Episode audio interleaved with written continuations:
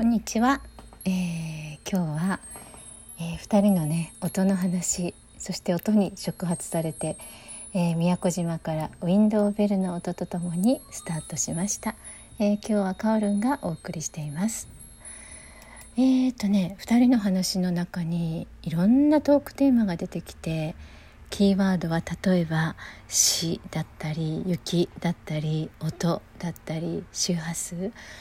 ねもうどのテーマもなんか私の中にねいろんなインスピレーションを起こさずにいられないんだけれどもえー、じゃあまずねあの個々のねいきなり詩の朗読から入るという素敵なね配信に触発されてえー、そして雪外がね銀世界の雪の世界だったということにも触発されて私の中でねふと思い出した詩があってそれをちょっとね皆さんにご紹介したいんですけれどもとても有名な詩なのでご存知の方もたくさんいらっしゃるとは思うんですが、えー、三好達治さんの「雪」という詩ですね。太郎を眠らせ太郎の屋根に雪降り積む次郎を眠らせ次郎の屋根に雪降り積むこんなね、えー、短い詩なんだけれどもこれを読むとねなぜかね雪の話をしているというのに心がねポカポカと温かい優しい気持ちになるんですよね。でねこの詩を読むと私の中で浮かんでくる情景は何て言うのかなこのドローンで撮った時みたいなこう上からの視点で雪がこう下にふわーって降りていって降っていってね。そして三角の昔ながらの屋根のお家の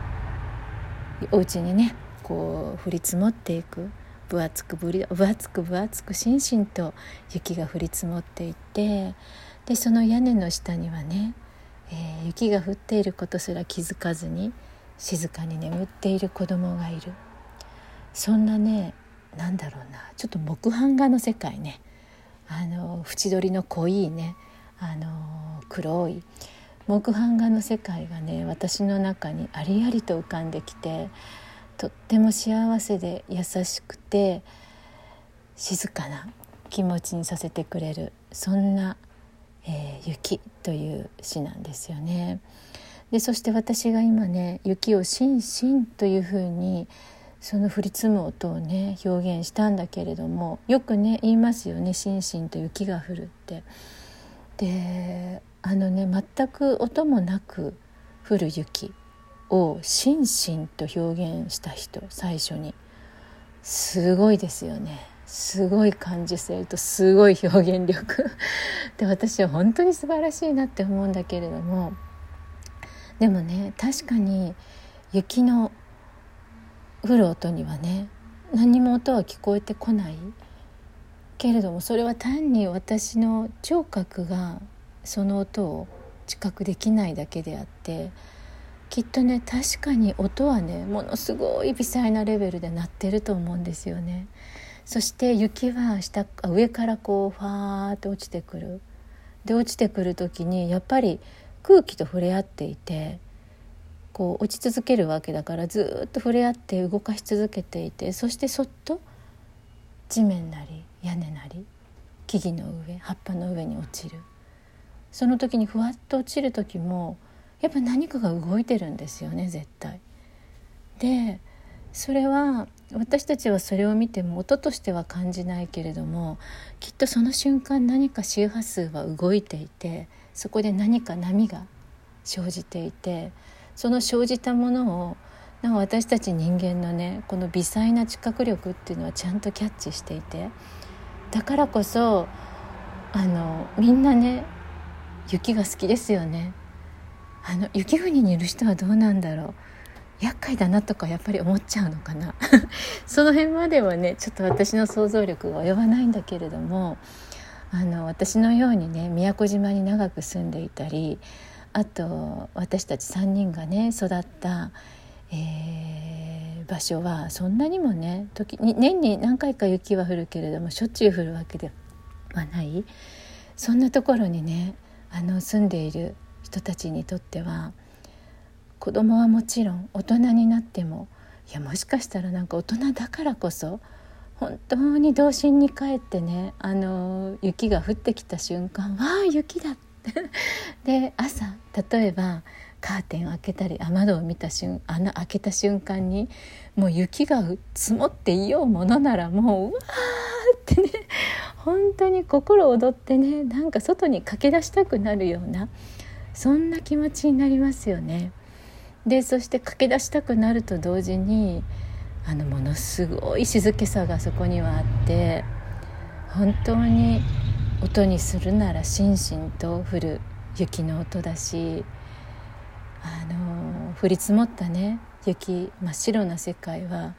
やっぱり全てをねどんな色のものも純白に染め抜いて白銀の世界にね世界を一変させるんですよね。それは本当にココが言った通りねもう私たちの存在全てを浄化していくようなそんなねあの優しい美しいだけどとても強い力を持っているのが雪じゃないのかななんて思ったりしましたそしてねそんな音音にならない音をきっと私たちは聞いているってねやっぱり思うんですよね。そう思った時にねあの音の力ってすごいですよね。あのまあ、音はね確かにサウンドで聞こえる音だけれども、まあ、音波っていうね波はきっと音が出る以前に起こっていてで音が出終わった後もきっと波はまだその余韻を残している。で私たちはそんな、えーと実は音が鳴っているよりも長いスパンできっと音をね無意識のうちに感じ取ってるんですよね。であのそうそんなんでね私ちょっとねあの普通の感覚だと「へ」っていう おかしな習慣があってあの例えばね旅行で1週間とか2週間家を留守にする時に私ずっと CD 書き続けるんですよ。まあ、それもこう音楽的っていうよりもなんだろうあのさっき鳴らしたねあのウィンドウチャイムの音とかあとなんだろうあの音差の音とかっていうその CD をずっと流し続けてこう部屋の中で何かこのあの波動っていうのかなこう波がこう起こり続けるようなこう何もねそこに動くものがないとやっぱりちょっと空気がよでんよどんでしまう気がして、えー、2週間帰って開けた後でもね家に帰っても何かそこにね何かが動いていたなんかこう生気が感じられるようなそんな状態であってほしいと思って、えー、長く留守にする時は必ず音をかけ続けています。でそんなねあの音の力というと、えー、思い出すのがあのアフリカのジャンベについて書かれた本に書いてあった言葉なんだけれどもえーとそれはねあの古代のアフリカではこの病人が出るとジャンベを叩いてその病を癒したっていう話ね。だからこの太鼓を叩く人こう音を奏でる人っていうのはある意味まあドクターだったりヒーラーだったりそういう何て言うのかな素養というか能力というかそういう力を持った人だったそうなんですね。で目の前にいる病人のあどの部分のどの感じがこんな風にちょっと弱っているなとかあるいは多分ちょっと過剰になっているなっていう時もあると思うんですよね。でそれをまず知覚してでこの周波数ちょっとえーと、元のある状態から離れてしまったこの周波数を戻していくにはこの音このリズムこのペースみたいなものを見極めてで感じてその微細に感じ取ったものを精妙にこの太鼓によって叩き表していく。でその太鼓からこう奏でられる周波数によってこの病人の体の病んだ部分がこう自然に自然に元に戻っていく癒されていくこうそんな風にしてかつては病人を癒していたと。なんかこれ素晴らしい話だなと思ってあのもちろんねあの医学の発展によって治らなかった病気が治ったりっていうのももちろんあるんだけれどもその一方であちょっと私こういう医療にかかってみたいなってていう